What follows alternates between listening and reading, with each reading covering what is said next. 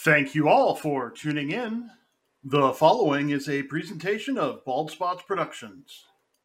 Be sure to like, comment, and share. You know, subscribe, follow, whatever it is you've got to do to kick that algorithm into gear and help us reach more people. Yes, it is I, your humble host, Bill Hatch III, coming to you live from the palatial studios of Bald Spots Productions here in the beautiful city of Malden, Missouri. Joining me from more than acceptable safe social distances are my guests for today. And I forgot to ask you how to pronounce your last name. Schwartau? Schwartau, exactly. Schwartau. All right. Winn Schwartau. How are you doing, Winn? Caffeine. I completely understand. I am caffeinated for the day myself. Rejoining us for a comeback tour is Andy Charles. How you doing, Andy? I'm great, Bill. Thanks for asking. Glad to be here. Now, the first question I always ask my guests is, who are you reading right now? Oh, who or what? Who or what? So can I show you this? Sure. Welcoming. Okay, it's Becoming Flossum. Oh, Becoming Flossum. Awesome. Okay. Yeah. It's written by Christina Mandlachiani, co-founder of Mind Valley. Okay. I've heard of Mind Valley. That's what's a key takeaway you've gotten so far?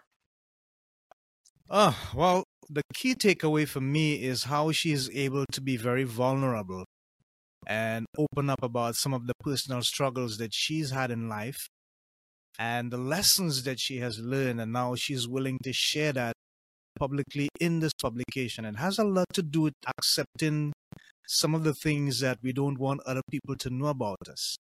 And she calls them flaws, but also to realize that those are some of the things that consistently help us to understand how human we are.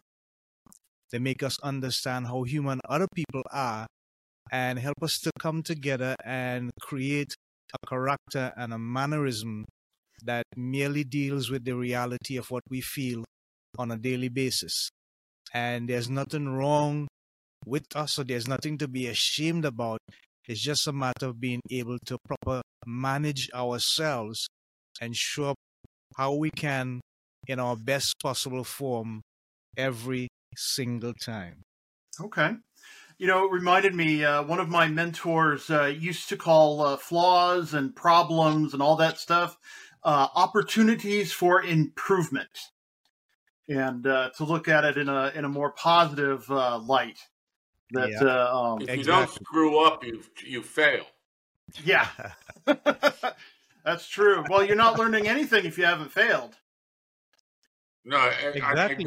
I see some of these applications that come in for people that want jobs and stuff, and their resumes say, "I've done all this great. I've done all this great. I've never failed at anything."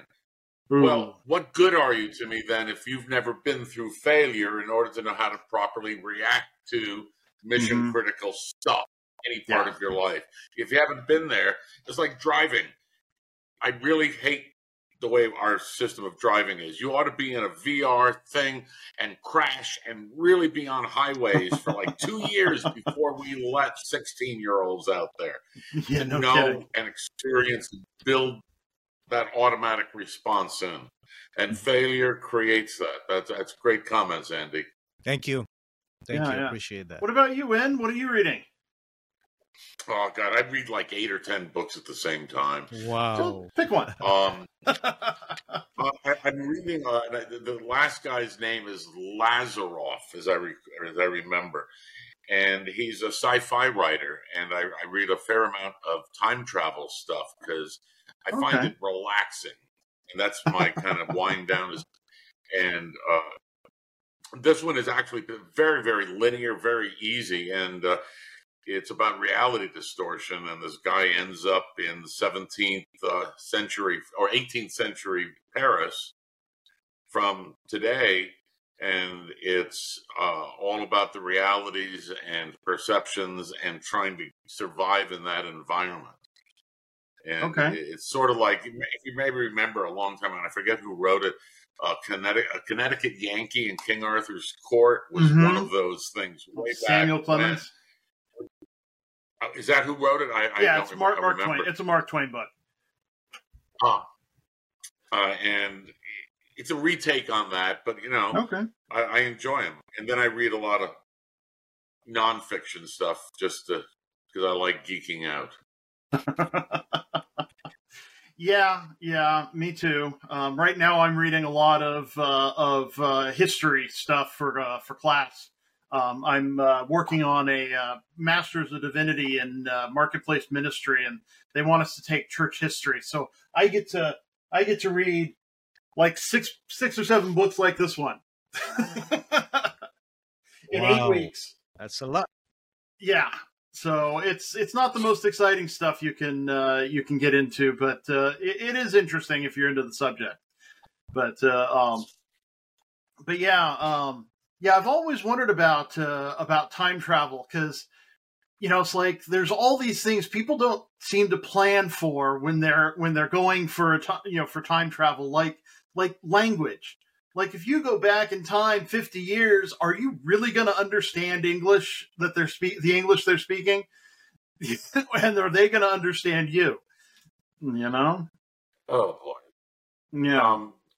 Yes. Yes. One of the great examples is Quebecois, the French in Canada.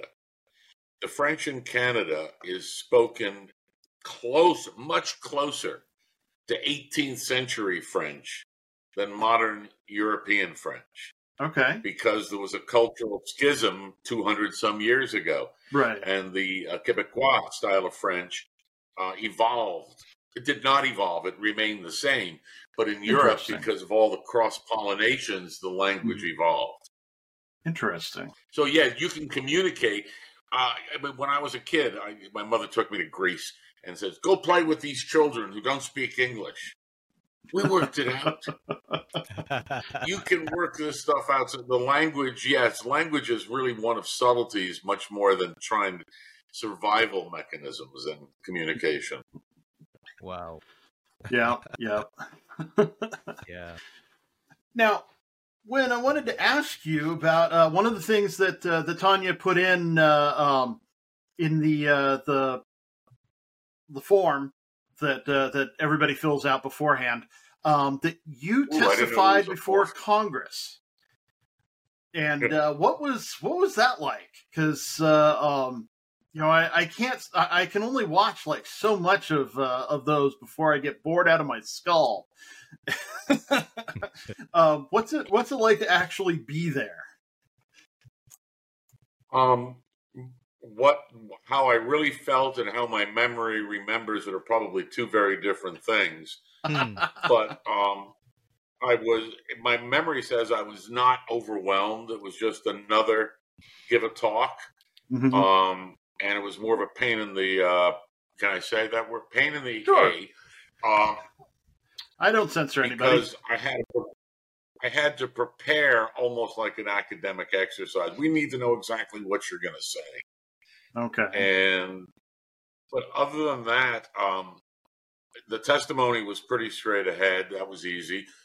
And I didn't, back in those days, we didn't have the politicization of what, I'm going to hammer on you. This was a genuine discussion about the ideas I had on information warfare, cyber war, and cyber terrorism.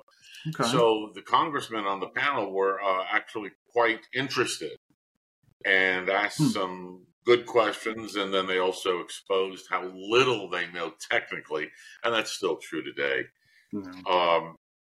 The biggest takeaway from it was one of the other folks and the interviews afterwards where I got called a Chicken Little because of my discussion about the potential for cyber war and cyber terrorism and infrastructure protection. And now it's a big deal. Wow. Yeah. Not so much Chicken Little as somebody who could see that far into the future and see what was coming down the pipe. But so it's really changed. So it's really changed the way that congressional hearings happen then, I guess. I mean, there was no antipathy back in those days. I don't even remember, you know, Republicans or I don't remember. There was a guy from NIST that I knew. There were a couple other folks. Steve Walker, I knew him. And we were all talking tech, which is our comfort zone, and trying to get through to the congressman on the committee. How successful were we? I think I mean, we're still 30 years behind, 35 years behind where we should have been. That's no good. So none of it worked. And, you know, geeks don't get to run the world. No, no. Every now and again, they get a few bucks, but, but the intelligentsia does not run the world. That's for sure. The people who get elected know how to get elected, and that's about it. Yeah. So Andy, how about you? What are you working on these days? Well, personally, Bill, I'm just working on improving me personally, the individual. Self-mastery is something that I work at every single day. I would recall on the previous program, I spoke about doing that and growing at least 1% every day in life. The other thing I'm also working on, and I think this one is extremely important, is truly establishing the level of influence that I want to bring to the world in terms of that level of transformation that I can inspire people to accomplish. As a life and development coach, sometimes it can become challenging because I also need someone in my corner as a mentor, as a coach, to help me maintain that focus and to deal with some of the stuff that I am internally challenged with as well. So those are the two major things that I'm currently working on, and I think that I am making pretty good progress, and hopefully that progress is going to be seen in terms of the content that I put out there in the future and the relationships that I continue to build, develop, and grow with people who are particularly in need of the stuff that I'm blessed to do. Great. That's wonderful. Yeah, that 1% daily change is seems to be a big one these days. You know, if we could get 1% better every day, then I actually worked out the math once, because it's not 365%, because the next day it's 1% of 101%, and then the third day it's 1% of 102%. So I don't know. I get bored. Yeah, but let me just say this, Bill. Look, here's the thing. At the end of the day, even if you did not achieve what you set out to accomplish, the fact that you actually made the application, you made the effort, you expanded time, resources, whether it was mental, emotional, physical, social, but you did something. And that's the whole idea, to do something more that you did not do yesterday, today, because the opportunity is always there for growth, for progress, for development. But you can't be too hard on yourself. It's the guy who's going to lose 300 pounds because of health reasons can't see 300 pounds. Right. He has to see incrementally the small amounts and do the little things that would eventually lead up to 300 pounds. 300 pounds should not even be in his immediate psyche or her psyche. Because if you think about it in terms of that large number, guess what's going to happen? Your mind is going to tell you, can't do that.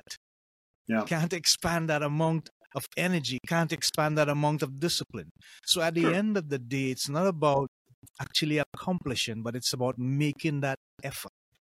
Just making the time and being conscious of what you need to do just to get better. And with everybody, it's humanly possible. It all depends on how you approach it with intentionality and a detailed commitment. What works for me may not work for Bill. What works for Bill may not work for Winn. But if we could share with each other and see where we can find some level of compatibility and even differences, then even within that, is the learning process. Absolutely. You know, I'm reminded of the old saying, of the old question, how do you eat an elephant? and it's one bite at a time. Yeah, there you go. You know, there you go. Don't worry about the next bite. Just worry about the one you're working on now. Nope. Exactly. not practically, no, Win. Not practically. My brain is like, that's writer's block. And when you have this wall and you can't get past it, and you got to just go and then you waste 2 weeks of doing nothing. However, if you let the brain do some work and you say, go fix this problem, and let it do it in the background, I don't know whether it speeds things up, but sometimes that's the only way to kind of live with writer's block, is to hope that your brain is doing something of its own. Yeah, get distracted and do something else. You know, it's like when you can't sleep, it's easy. Getting something productive. That's the big difference. Yeah. Well, there you go. I normally would take walks sometimes. If I'm working on a production, I'm working on a sermon, I'm working on a poem, whatever it is that requires literally skills for me to write something. And I reach a point where nothing comes, no inspiration, no ideas, nothing. I just can't continue. I leave it. I go take a walk. I look at nature, the birds, the flowers, the butterflies, and I just take my mind out of the environment of creativity and just look at the stuff in nature. You know, go to the park, watch the children play, go to a stream, see the waters flow. And guess what? Sometimes out of the unexpected, boom, a fresh perspective comes, new inspiration, and you start all over again. So it's a process. Nature is your mantra. There you go. Yeah, I brew beer, so. I read time travel, and then I absolutely love female detective mid-19th century Victorian England mysteries. Wow. Okay. I know that sounds really bizarre. It's a very specific niche. Wow. But it is. My wife and I really got, after COVID began, you know, everybody, we started watching British mysteries because they're calm. Okay, 3 octogenarians died. We'll solve it, but let's stop by the pub before we do that. And you get an hour-and-a-half show like that, and it's like very peaceful murders. And I found that I really enjoy that era's kind of, you know, we all have our quirks. We do. Yes, we do. Oh. So Winn, are you writing now? You writing something? Yes is the big answer, and the frustration. I finally crossed over or broke the dam on the writer's block 4 days ago, and it's a book called Meta War. And if you go back to the stuff I did 35 years ago, info war, cyber war, and I was crazy and all that. Cool, no problem.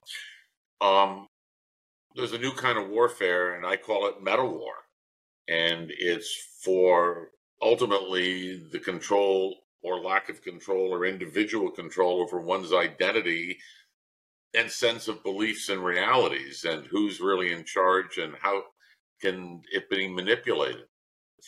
And it comes along with a fairly simple thesis, if you'll bear with me. It's called the Meta War thesis, and it's the art and science of creating immersive belief systems, whether it's for good or for bad. It doesn't matter what the intention is, but it works very simply. You know, they say the metaverse. That brings up a Ready Player One, Neal Stephenson, Snow Crash kind of or Matrix thing. And yeah, that that's off in the future, and we have some cool tech, and I talk about all that. But the fundamental thesis is, what is the difference between going into the full-on metaverse and reading a book that absorbs you, watching a TV show that absorbs you and immerses you into it? So the thesis is pretty straight ahead. Everything is about storytelling. and it's fundamental to all human communications. And the goal is to create an immersive experience, whether it's Homer talking about Troy around a campfire in ancient Greece, creating an immersive experience that you can actually see and believe. And I do this with audiences live, to get them to shut their eyes, and I take them somewhere. And all I need to do is have them become aware for, after 5 or 8 seconds that they were somewhere else.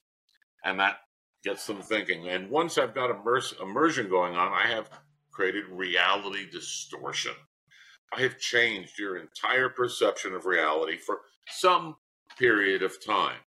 And that allows me then to, and they use the word disinformation, misinformation a lot, and that's fundamentally, in my opinion, not the problem.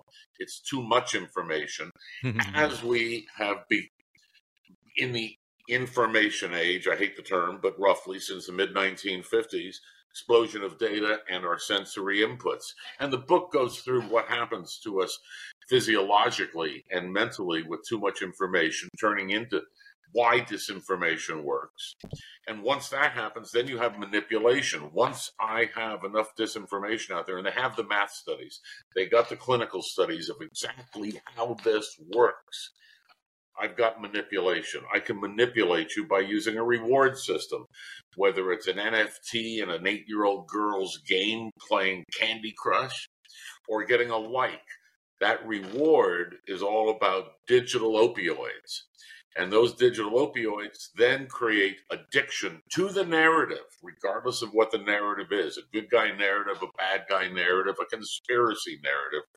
And ultimately, it ends up with compliance and belief.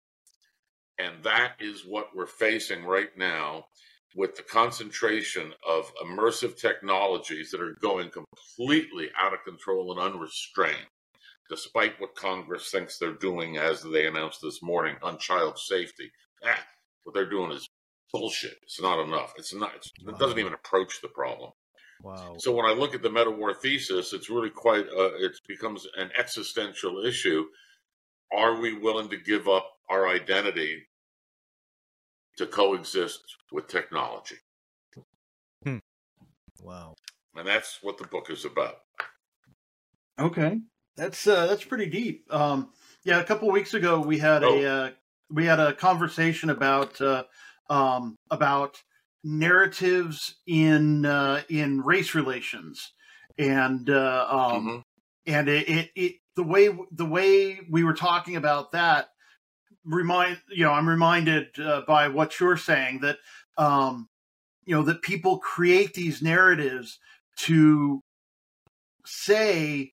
To guide people, I guess, if you want to put it in a nice way, force people, if you don't, into these belief systems and actions related to that.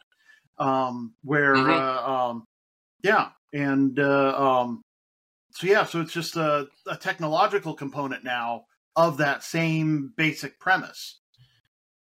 Yeah, when the baby comes out the chute, it doesn't know hate, it doesn't know prejudice.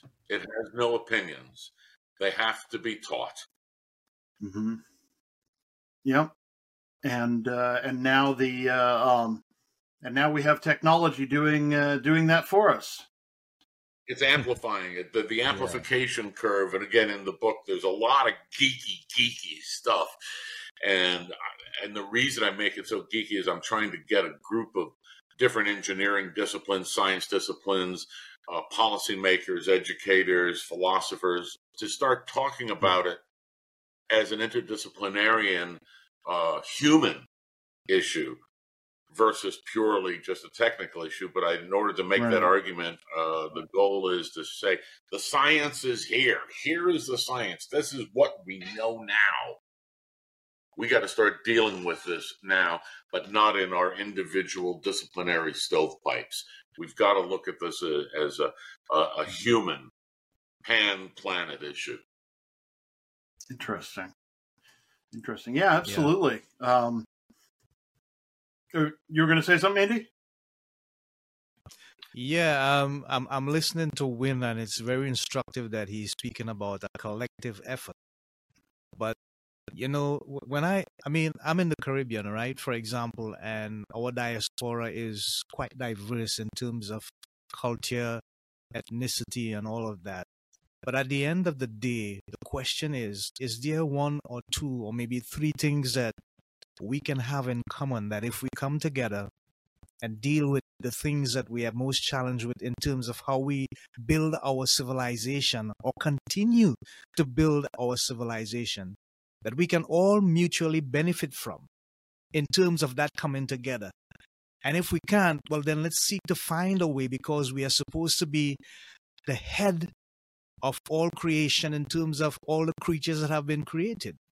When you look at the jungle, sometimes you see animals living better than human beings, because obviously they seem to understand that there's a cycle or a circle of existence that takes place, where some may be in a place of superiority and some may be in a place of inferiority, but still all are acceptable at one point in time.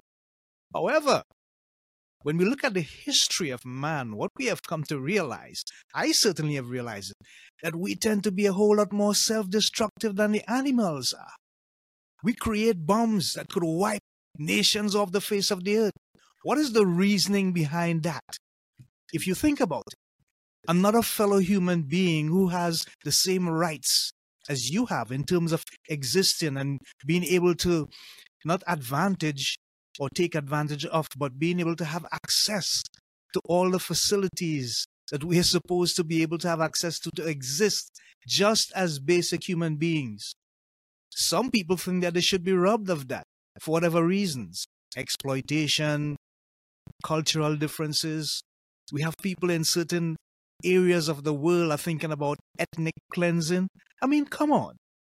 We are so guilty of being self-destructive that at the end of the day, I sometimes wonder how some of us sleep at night. And I say us because it's a universal thing. It's not a North American thing, a European thing, African, down under. No, it's universal. At some point in time, every corner of the globe has to deal with it.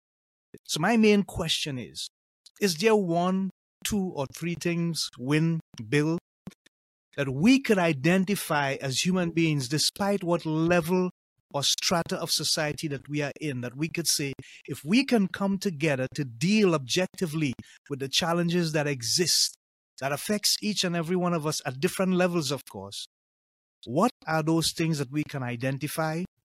How can we come together collectively and deal with them, thinking objectively? In the end, the result is that it would be better off for us to coexist and live, even with the upsurge of technology and AI and all the other things that comes with it. Can we do that? And if so, how? Because at the end of the day, if we can, my friends, the benefits are going to be huge and monumental. And then it will not just be somebody's name carved in the history of time, but it would be for the sake of creating a legacy for many of us and those who are coming after us to now enjoy. Wow. Now, I can address a couple of those issues with fact and then a couple of them with opinion. Bottom line question that at the bottom of all, Andy, is fear. Hmm. Let's look at the human being as we are. We have been in this form roughly for 40,000 years. When we lived in the jungle or on the savanna, we had to survive. We had to hear a tiger, smell a lion, don't drink dirty water, things like that. We had to learn primal survival. And that primal survival mechanism is what is called in various neuroscientific circles, system one. Mm-hmm. That which we react to automatically. How much is 4 times 4, Andy? 12. 16. Okay. 16. All right. And how much is 27 times 14? Beats me. Right. You knew, Bill, you knew 4 times 4 is 16. It's ingrained in our system one. Mm-hmm. We're learning.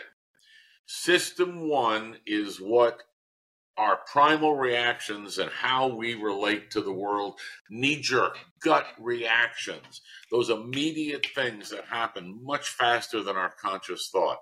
98% of our brain goes into unconscious system one reactions to our environment and sensory inputs. What you want to do, and I absolutely spot on agree, those are all system two. You used a great phrase. You said thinking objectively. Well, thinking is not part of system one. Thinking is part of system two. Mm-hmm. So you're saying absolutely the right things. And I'm, again, not saying anybody's right or wrong because I'm exploring this and putting ideas out. What we need to do is when you are walking down a street in a big city and you hear a horn, what do? Your system one brain does an automatic evaluation as to how far away the sound is. If it is far away, your system one brain will say, don't worry. If it's really close, your system one brain says, danger, Will Robinson. And what do? You pause. You pause to think about the reaction. Where I am focusing this entire effort on Meta War, immersion, reality distortion, and perceptions of the world is we need to put a pause into our system one thinking and make that pause mechanism part of our primal responses. I'm in cybersecurity. I trust nothing, but that has become a primal piece of my life, and a lot of folks in our field, scientists, tend to be that way, deep thinkers, you know, people that are playing around. It's got to be, you got to think about it. Too much of humanity, because of needs just for survival, operate largely on system one. How do we get that shift to occur? And that is what the end of the book is about, how to actually make that happen, looking at 10 different engineering disciplines and coming up with some crazy synthesis idea. But yeah, Andy, absolutely spot on. Once we can get people to think, that's number one. Get them to think. Yeah, yeah. But isn't there enough? Isn't there enough reason with regards to some level of motivation for people to question more? Hey, what am I doing? Why am I doing this? Or is it just simply that primal instinct of this is about me, as long as I survive, that's it? Survival, our entire biology and mental biology has one goal: survive. Yeah. Period. Yeah. How we interpret that, our bodies are still primed from the jungle and the savannah. Yeah, it is. Only in, I use the year 1952 for various reasons, but information age, we did not have information overload. Yeah, you hear little bits and pieces historically about it, but that means they had 16 books in the library. Oh, that's too much. What we are dealing with today is called the attention economy. Everybody wants to grab your attention.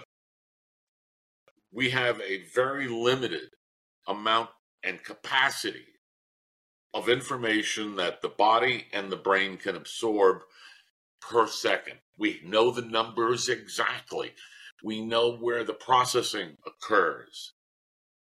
And that information overload is what is really causing a huge amount of additional layers of fear, the unknown, and returning to a comfort zone.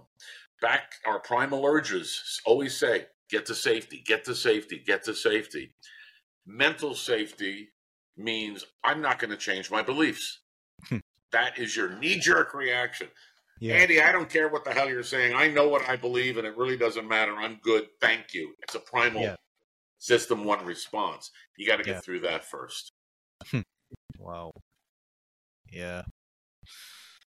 Yeah. And as we can see, the those knee-jerk responses can be vastly different from person to person, depending on what on how you grew up, the information that you were fed when you were growing up. Mm-hmm. You know, you know, what was important to me wasn't important, or what was important to my parents wasn't necessarily, and the others who influenced me, teachers and whatnot, as I grew up, were not the same as, say, for my cousin who grew up around gangs and violence and parents who didn't really care as much. Well, a mother who didn't care as much as she should have, but you know, and that would be different from Andy's or from yours, Winn. And you know, so we have to, I think in some ways we have to figure out how to change the way that we're indoctrinated into the world, if you will, to get those knee-jerk reactions to change. Yep. There's been a lot of work in that. I don't want to get too technical, but roughly in 1961, a guy, some scientist, I forget his name, recognized pieces of how the brain kind of has these two components. It got more formalized over the years. And then in 2017, a group of experimental psychologists out of Cambridge University came out with an experiment. How can we change people's belief systems in misinformation, disinformation? How can we get them to turn on that question that Andy's talking about? Well, why do the people question more? Because they're not primed to.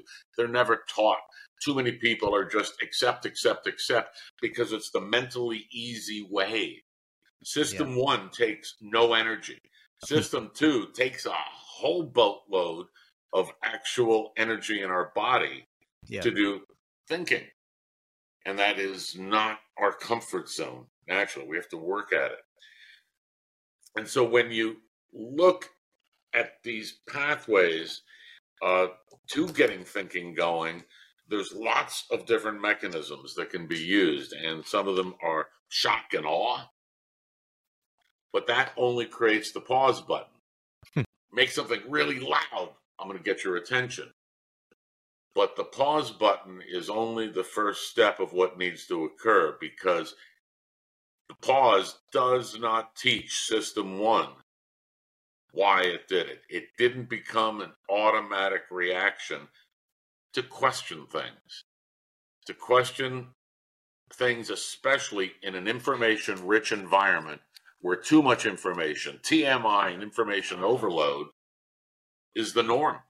Yeah. We got to get away from that stuff. We got to start re-looking and examining how we are interacting with technology objectively, thinking-wise, in order to apply this to what is known and being experimented with in experimental psychology to see how can we really help people turn on their thinking more often than not. Yeah. You know, it's unfortunate, Bill and Winn, that sometimes some of the greatest strategies that we experience helps us to find some of the answers that we seek in life. And I see that in the context of there are times when we have wars and rumors of wars. We currently have wars happening right now. And just as we had came out of the pandemic COVID-19, there was this sense of realization that we are not all that. As a matter of fact, COVID-19, what it did actually was help level the playing field. What I mean by that is simply this. Whether you are president, a prime minister, a megastar, a superstar in whatever arena or your place of genres, you could not escape COVID-19. And from that particular perspective, we found that the fear of contracting the disease made us do things that we would not have normally done. So what we learned is that that primal response that we have been tooting around for however long comes in and kicks into place to help us survive, seemingly only when our backs are against the freaking wall. However, why? Yeah. However, when you look at the numbers, you have a bell curve, a standard distribution curve. Yeah. And we all, the math is well known, and it's called Sigma 1, would be 68.1 or 68.2% of the population. The rest of them, and those folks said, yeah, we got to survive. We got to survive this. Then you have everybody else, anti-vaxxing, saying it's, whether it's conspiracy theory, fear, or whatever, humanity's reaction to vaccination and COVID met a standard statistical deviation, and not everybody is playing the same game. That's You're talking right. about Sigma 1 people. Yeah. You know, it's 68% of us. Spot on. But there was a lot. I spent a lot of time in Paris during COVID, and the sheer number of, we'll say, demonstrations that went on was incredible. Right. The police over there and the government allowed them to demonstrate to get their frustrations out.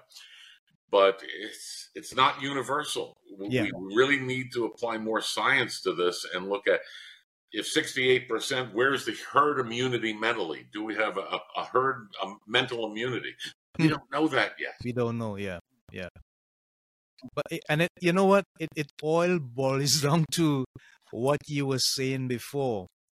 When this thing hit and we started to deal with it from different levels, because there was so much information coming from so many different quarters, and suddenly we had so many experts, it was as if, okay, fine, I'm going to understand it from this perspective, and then boom, WHO came and said X. Okay, we're going to understand it from this perspective, and then some scientists in some lab in France came and you had people going back and forth. Here's the thing. What should we believe? What is truth? What is fact? And if we can't make head or tail of it, obviously, we're going to just push it away and let it back off. Why? Because we are still thinking, if I can clarify what the information is, then I can decipher whether this is in my best interest or not. So it boils back to the original point that you were making. Too much information, way too much, about one thing from so many different quarters, and everybody wants to be right. And you have your knee-jerk reactions, because that is what triggered, it triggers your belief system in system one. It's like, what do you believe? Do you believe Fauci, or do you believe he who shall not be named? Which way do you go? And that gets back to a primal system one belief system. If you already believe in science, you're going to go with Fauci. If you tend to believe crazy government stuff and all that, you're going to go the other way. Yeah. Or however many different gradations there were in the middle. Yeah. But it's still about fear and comfort zone and belief systems. Wow. Confirmation bias. Yeah. Absolutely. Yeah. Yeah. Because it's easier. Confirmation bias takes no mental energy, right? Thinking about it makes your brain ache sometimes. Indeed. Yeah. Yeah. Yeah. So, Bill. So what? Yeah. So what? So what? So, Bill, I'm curious. I'm really curious. I'm curious. Mm-hmm. I sat on my couch Sunday gone, looking at the telly, the number one spectacle on the planet. And yeah, when I know. And I'm thinking to myself, it looks like the 49ers are going to pull it off. And then in the fourth quarter, something seemed to kick the butts of Mahomes and all the other guys, and especially Andy Reid. The whole dynamic of the game changed, because it seemed as though their entire psyche of how they should approach the game changed.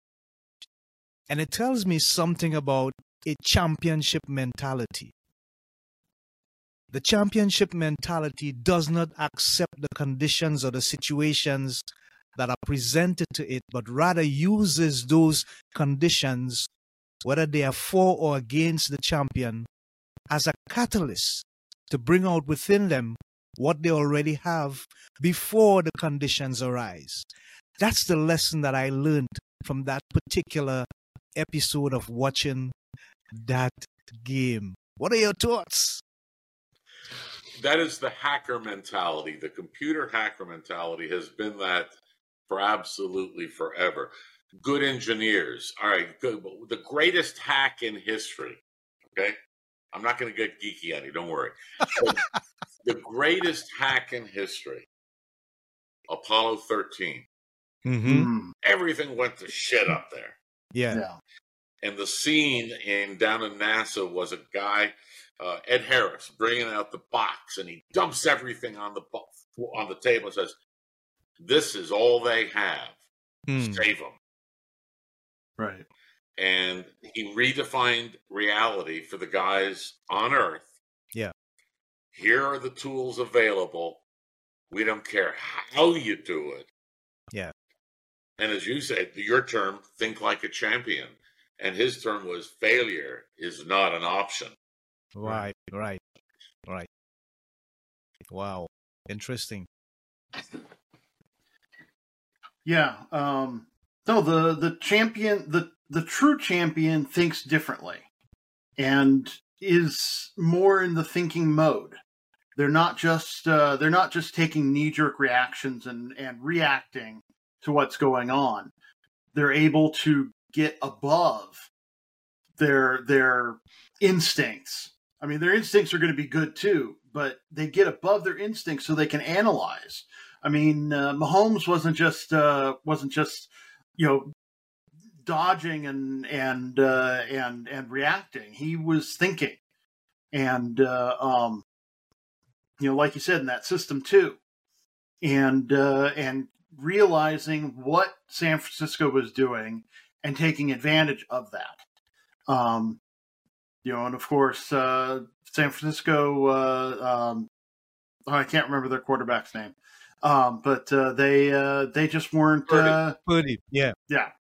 And they just weren't, he just wasn't thinking that way. Yeah. Purdy just wasn't thinking that way. And at least not fast enough. At that level it becomes about your ability to speed to the solution as opposed to But then again, they've got these things ingrained in them. They've got plays and how to react to obstacles and how to get that ball into the end zone. It's riding a bicycle. Yep. Mm-hmm. Yeah.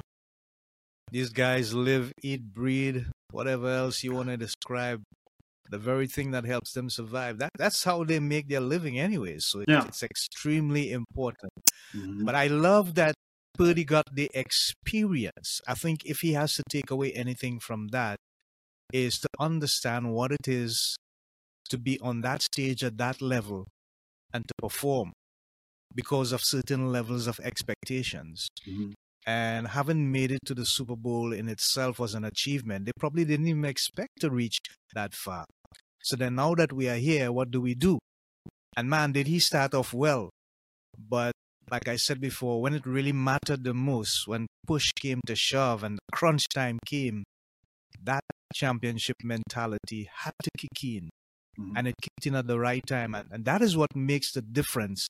And I guess at some point in time in the future, if Brock is thinking the way he should be thinking, which is progressive, he will realize that one of his greatest lessons was just being there and seeing how it is done so that if he gets the opportunity again, he himself can make that mental shift that is necessary and just go to another gear because you have to.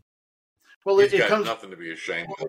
No, nothing, he doesn't. Absolutely nothing. Well, it comes back around to where we started. He had won too much. Exactly. San Francisco won too much to win the Super Bowl. They hadn't learned enough of those lessons from failure. There we go. And so he failed at the Super Bowl, and will be better for it, hopefully. Hopefully, and for his sake, not for mine. I'm a Packers fan, so so none of this mattered to me at all. I had no dog in the fight at all other than Taylor Swift. 53 seconds of Taylor Swift, right? Oh, okay. And everybody's going nuts over it. Okay. Hey, publicity and marketing is a heck of a thing, bro. It's a heck of a thing. It is. Attention economy. There you go. There you go. Yep. Yeah, and the marketers are the ones who win. The successful marketers, you know. Yeah, it's all about marketing in the end. You know, how do you get people to watch your podcast, and how to get inside your head, how to get that system one to change, and so that you become the knee-jerk reaction. Now, Oreos, first thing. What kind of milk? What's the first thing you think of? Of anything. What's the first thing you think of? Doesn't matter what the question is. Yeah. And you're going to go with that comfort zone. You're going to, most people are going to go with that immediate comfort zone unless they have built that pause button into almost everything. Yeah. Yeah. Yeah. So true. Yeah. It's, you know, it's how we exercise. Those questions are how we exercise our brains. You know, like you said, it's, you know, system one is easy. It's comfortable, and it doesn't require any work.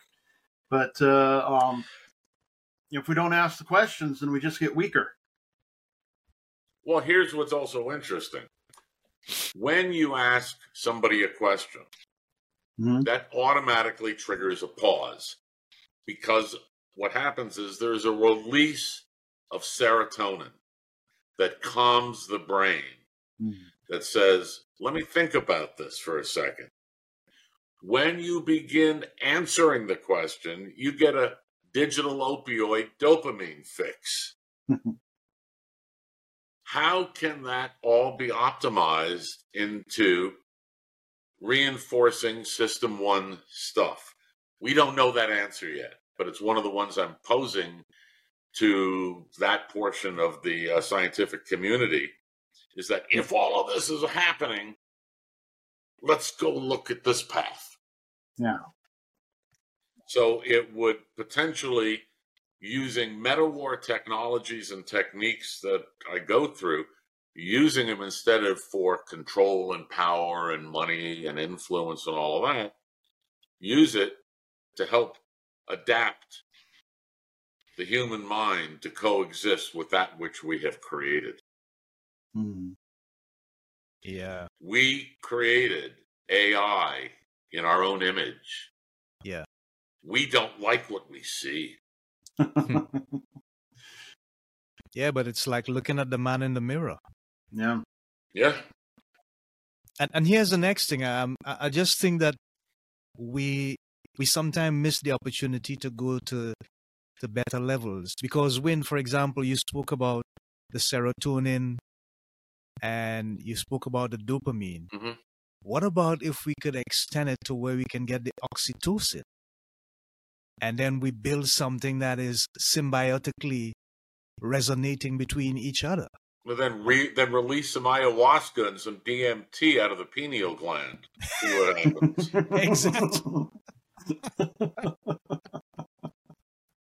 Exactly. Exactly. All of this is addressed because of sensory environments and how to manipulate all of our senses into new realities and belief systems and internal and unconscious system one physiological reactions. A lot of it is known, a lot of it is coming about with new tech, but the foundation of it is all very, very real. Wow. Yeah, it's amazing stuff. Well, I think we should leave them wanting more, and so this is this seems like a pretty good place to stop. I want to thank you both for. It was Andy, where are you in the Caribbean? I'm in the Caribbean. I'm in the Twin Island Republic of Trinidad and Tobago. I love Trinidad. There you go.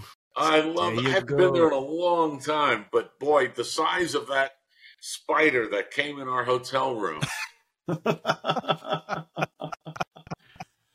Tropical forest contingencies. No, our hotel, it was great. It was right in the, they wanted to put us up into a fancy something, you know, Marriott or whatever. And I said, no, I want something a little more indigenous. Well, I didn't know how indigenous it was going to get. I loved it. My wife is a little squirmy around these things. And, you know, the window in the bathroom, there is no window. It's a hole in the brick. And then you just creepy crawlies. But what was great is they built the hotel facility. It was like piece and added on through the jungle and over the creek and then the trees hanging in. And we're having dinner and the monkeys are coming down. I loved it. Okay. And the best shark steak sandwich I ever had in my life. Yeah, there you go. That's so on North Beach, if I remember correctly. Oh, Maracas. Yeah. Okay, great. Yeah, it's one of the tourist hubs, tourist destinations that we have on the island. It's a fantastic place. Yeah, we hired a driver for the day. We said, just show us everything, you know, and do the tourist thing. Yeah. And that hack, the shack with the shark sandwich was just. I went back for two more. Yeah, we have famous bacon shacks down there. So, yeah, I'm glad that you enjoyed that. I loved it. Sounds good. Sounds like I'll have to get down there. Oh, yeah. Where are you located? I live in Nashville and on airplanes. Okay. Okay. Yeah, I used to live in Clarksville. Oh, okay. So were you an Army brat or in the military? Army brat. I was a brat. Okay. Yep. Yeah, I'm in Missouri now, though, so not too far. I'm giving a talk at a conference in Missouri in May, if you care. Oh yeah, it's called Show Me Con.